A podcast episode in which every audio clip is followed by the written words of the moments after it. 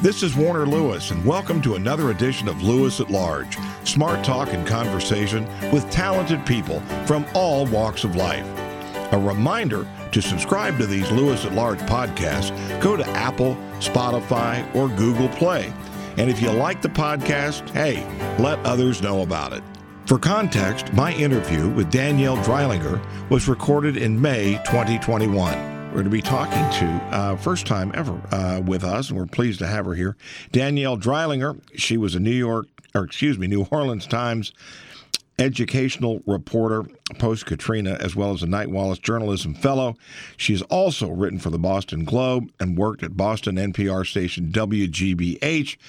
She lives in the fine confines of New Orleans, Louisiana. And we're talking about a relatively new work called The Secret History of Home Economics How Trailblazing Women Harness the Power of Home and Change the Way We Live.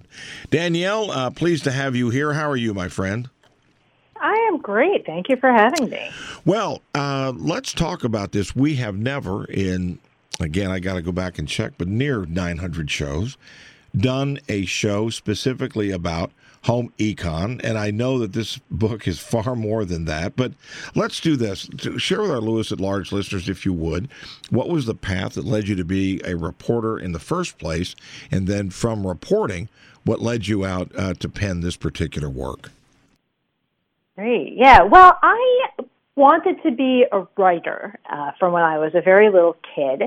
And as I got older, what I realized was that I liked writing about real people and their stories. And to my, you know, be, to my great fortune, there's a job that lets you do that, and that's journalism. So I just dove in uh, to journalism, and I covered a bunch of different places and different areas. And then in 2012, uh, moved down to New Orleans to start covering education at the Times Picayune, where I learned that education is a way that you can, it's a lens through which you can look at really any social issue you want to write about because it's not just a question of the school board budget uh, or what kids are you know studying when they're you know seven years old though is certainly both those things but it's also about jobs and who we want our adult citizens to be. And, you know, it's a place that brings kids together from all walks of life and so on and so forth. And so then a few years into that, uh, I was looking at writing a book and I thought about what I wanted to write about. I thought about education and history and race, gender, and class. And I also thought about my uh, hobbies. I like to cook. I thought if you're going to write a book, it should be something that you really enjoy. Uh, and I put all this together, and I thought, oh, home economics. Like, whatever happened to that? Like, that was like the the class that taught girls how to cook. And of course, I quickly learned that it was much more than that. But you know, just going in, I was thinking, why are home, shouldn't home ec be back by now? Like, we're our country has gotten so obsessed with all sorts of homemaking pursuits. We're talking about changing education to get away from tests. We're talking about, you know, fears of adulting, right? And all sorts of issues that come together in the home. You'd think that we would have heard more about home economics. Uh, and then when I started looking into the subject, the very first thing I learned was that one of the founders of home ec was the first woman to attend MIT. So from there, you know, my mind was just blown. I like clearly home ec, whatever it is, is so much more than I thought, like so much more than the class that taught girls how to cook. If one of its founders was a scientist in the 1870s. I just took it from there. Well, we have a lot of baby boomers uh, that listen to this show, and I know if we were to ask them, tell me in a sentence, what is home ec? It was the class where the girls would go to learn how to cook and sometimes sew, and the guy while the guys mm-hmm. were going to industrial arts or shop class and uh, right. they were kind of split up that way. Uh, I am kind of curious because uh, we can we, will dive in here to the book, but just that was true uh, in the 50s and 60s, and maybe even crept in a little bit into the 70s. But at some point, at least in the public schools, uh, a is home is home economics still offered, uh, or did it ever for a while go away, just as at some point being deemed rightly or wrongly irrelevant or not not uh, whatever I'm, what I'm practical anymore? Mm-hmm. Yeah, that's question. That's a really good question. Um, so home ec has never gone away. What did happen? Well, several things. Uh, it certainly became less prevalent because starting in the early 80s, uh, there was a real push to focus education in the U.S. more strongly on academics and less on you know career preparation, life skills. Uh, but the other thing that happened is back in the early 90s, the field rebranded and came up with a new name because they had been fighting against these stereotypes.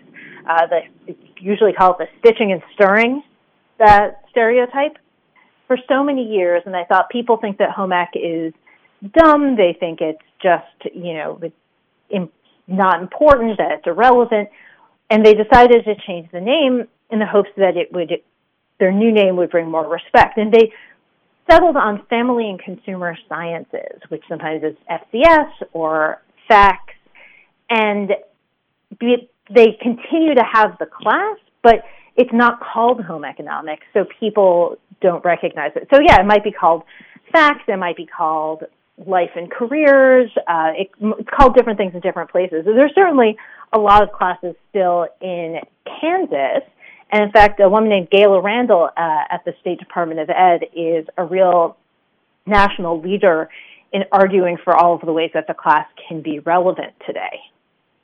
What about also along that same line? Uh, is it a reasonable assumption that whatever it is called uh, is now that class is not necessarily all female? It might very well be 50 50. Is that a fair statement? Yeah, so it it still tends to be majority female because of just all of the cultural, you know, pressures and history of what girls do and what boys do. But it is in fact not legal to uh, separate boys and girls into shop and home ec, and this was uh, brought about by Title IX, the law that you know brought us women's basketball.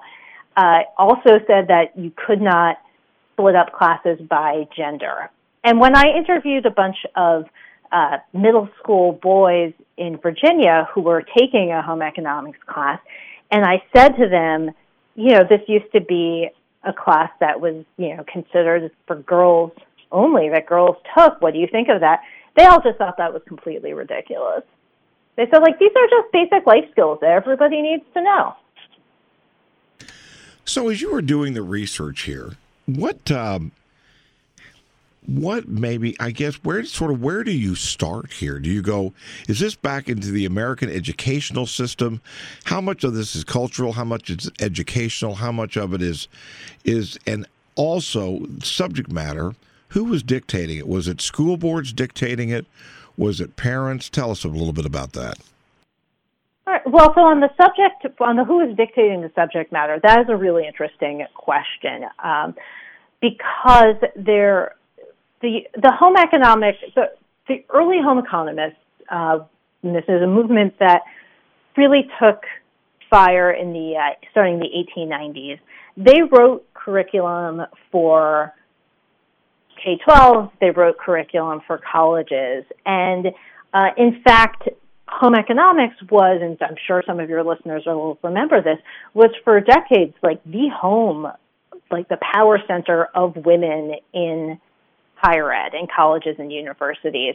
And so they would they would write curriculum and there were I mean just innumerable people, almost all women employed as curriculum developers, you know, in office state offices of education, in the federal edu- office of education.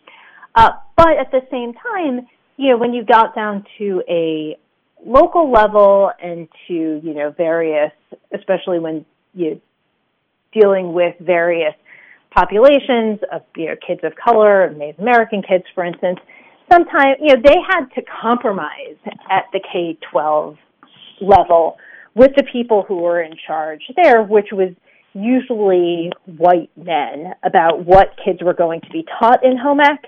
Uh, so, you know, it really ranges the gamut in terms of, you know, they had, they were always looking for better ways to do things around the house.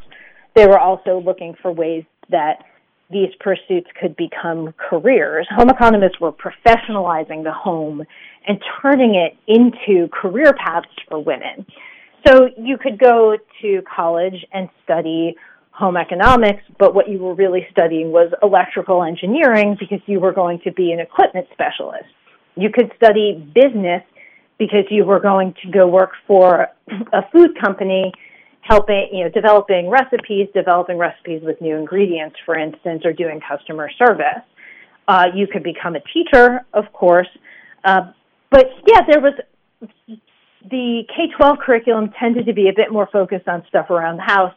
And then once you got into colleges, it became much more uh, about careers and jobs. And, and yeah, as you know, I mean, the U.S. education system is a fractured entity with you know nobody dictating anything from on high. So it looked different in different places. So I'm a little bit intrigued with the subtitle of the book of how trailblazing women harness the mm-hmm. power mm-hmm. of home. Share with our listeners, if you would, a little bit. Uh, we probably don't give that concept enough credit. Take us inside that a little bit and put a little bit sharper point on the power of home and what what that really brings to the table, and maybe some things that might be a little bit off the obvious radar screen. Yeah. Well, so I think when we talk about the power of home, I think that is an idea that resonates with everybody. Everybody wants a home. Everybody feels the need for a home, whatever that may whatever that may look like.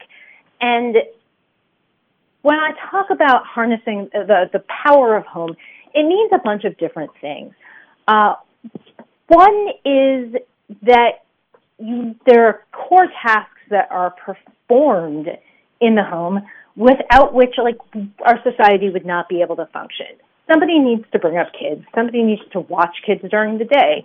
Somebody needs to be, you know, producing food for everybody to eat.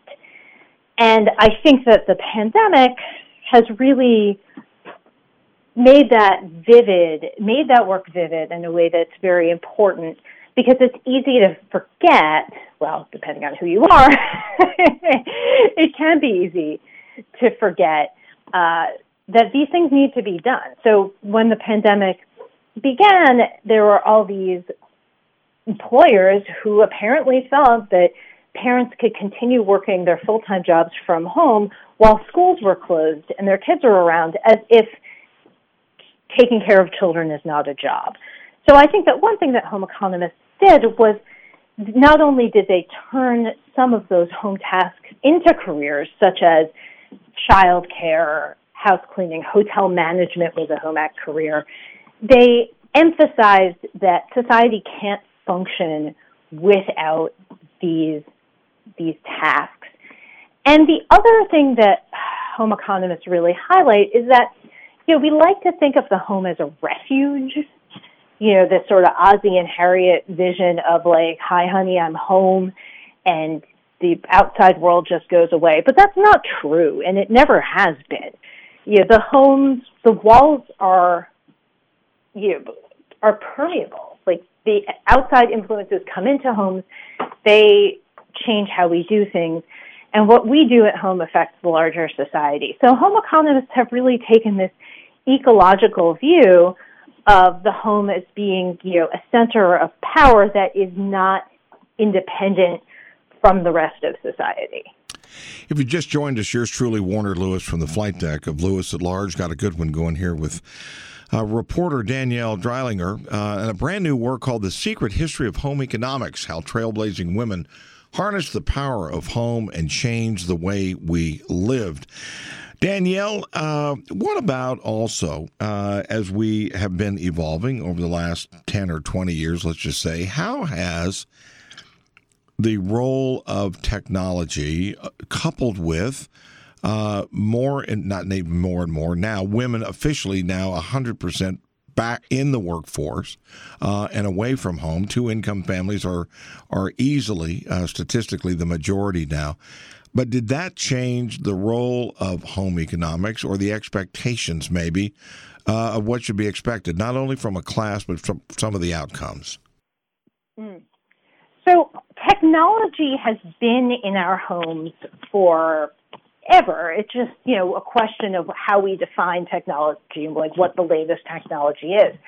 So histories of housework, if you look at them, I mean, it used to be, I mean, the, the gas stove was a technological advance that changed families' lives.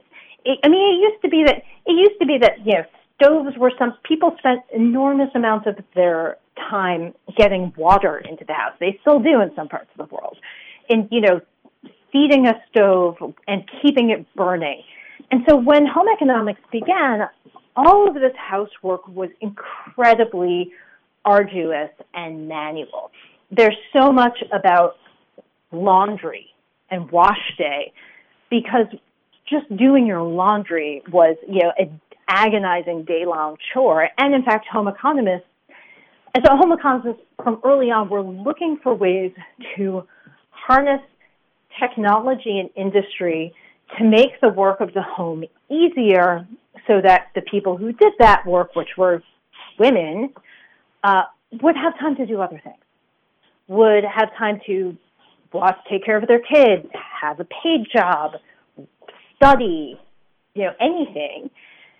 And so they, the early home economists you read a lot about laundering as in sending your clothing out to a laundromat and then which was manual you know it's not like they were putting it into a machine over there and then how to make the working conditions better for the low income low status women who were doing the work as launderers and so that carries forward into the present day what you have is over the years more and more innovations that make the work of the home faster and easier something like the Roomba, right? Like it's a vacuum. You don't even like cleaning your floor. Not only do you not have to use your arms to sweep, you don't even have to be there. It vacuums itself.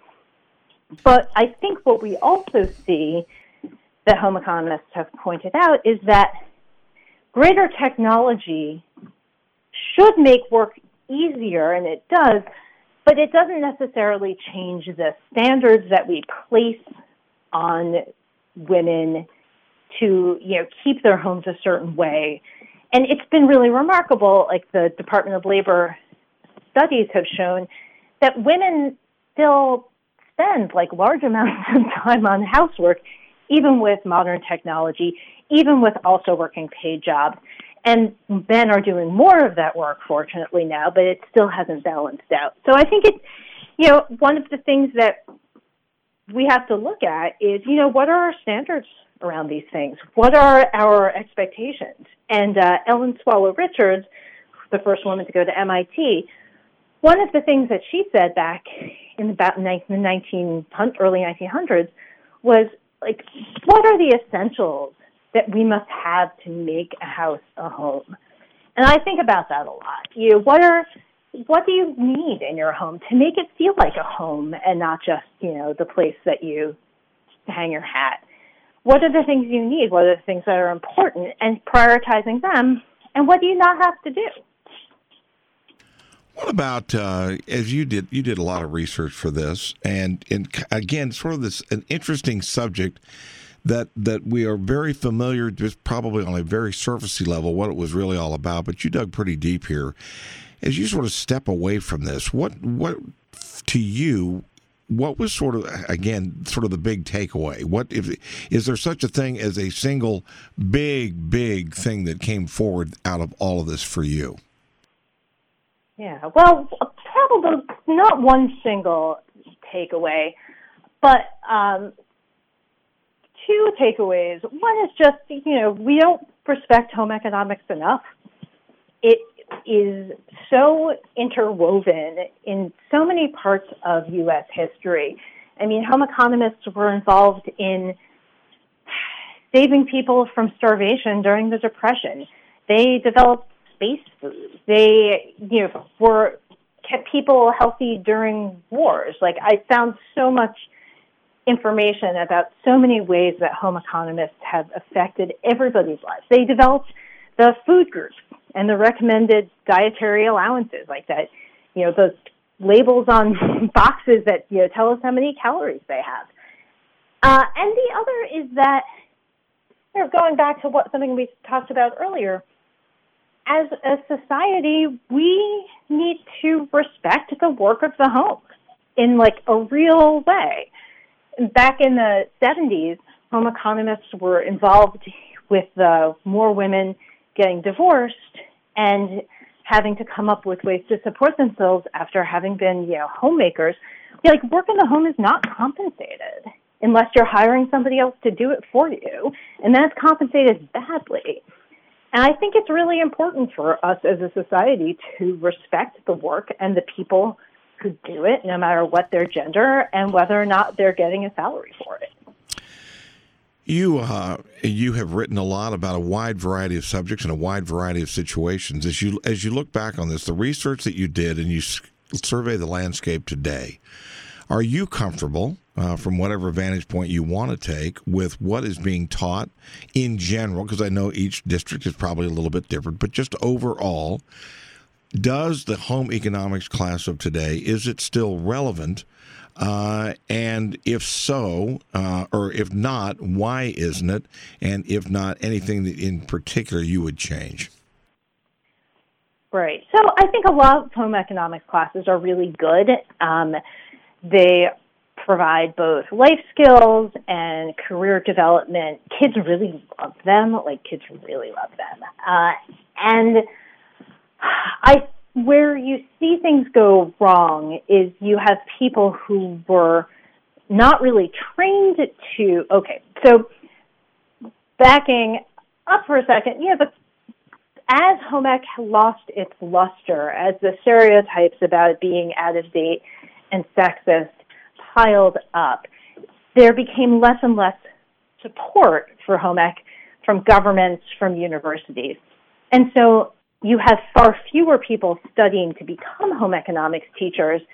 And what ends up happening is people slip into the class and start teaching it who weren't trained in the subject. And those people tend to go to what they think home ec is, which is all these stereotypes. So you'll see people, your home ec recipes that are things like how do you make cheese sticks from a can of biscuits and some string cheese and, you know, with all respect to cheese sticks, like, I don't think that's a valuable use of time in a classroom.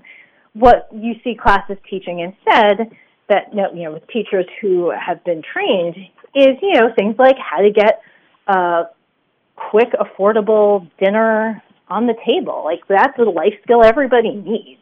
Or how to become a chef, which is a career. Um, and then I and there are some home economics classes that I've seen that really uh, fulfill one of the great strengths of home ec, which is that simultaneously macro and micro. Like you look at the world, you know, the world outside the home, you look at the world inside the home. And so I've seen people who teach like the lifestyle, the life cycle of a cotton T-shirt, and they teach about, you know, eco, you know, the ecological damage and human damage of sweatshops at the same time that they're teaching about how to sew a shirt. So I think that, you know, they there are there's a spectrum, a continuum of home ec classes with the ones, you know, with like the cheese sticks really needing an upgrade, and then a bunch in the middle that are teaching like much more relevant and much more interesting. And then the very best bring in this larger perspective of society and global problems at the same time you're learning to do things for yourself. Well, the work is called The Secret History of Home Economics How Trailblazing Women Harness the Power of Home and Change the Way We Live by longtime reporter Danielle Dreilinger.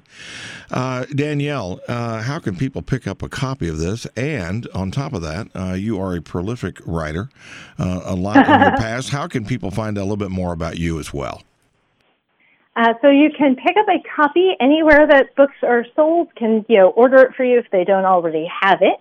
Uh, you can also request copies at your library. Um, most libraries will let you do that online now without even having to go in.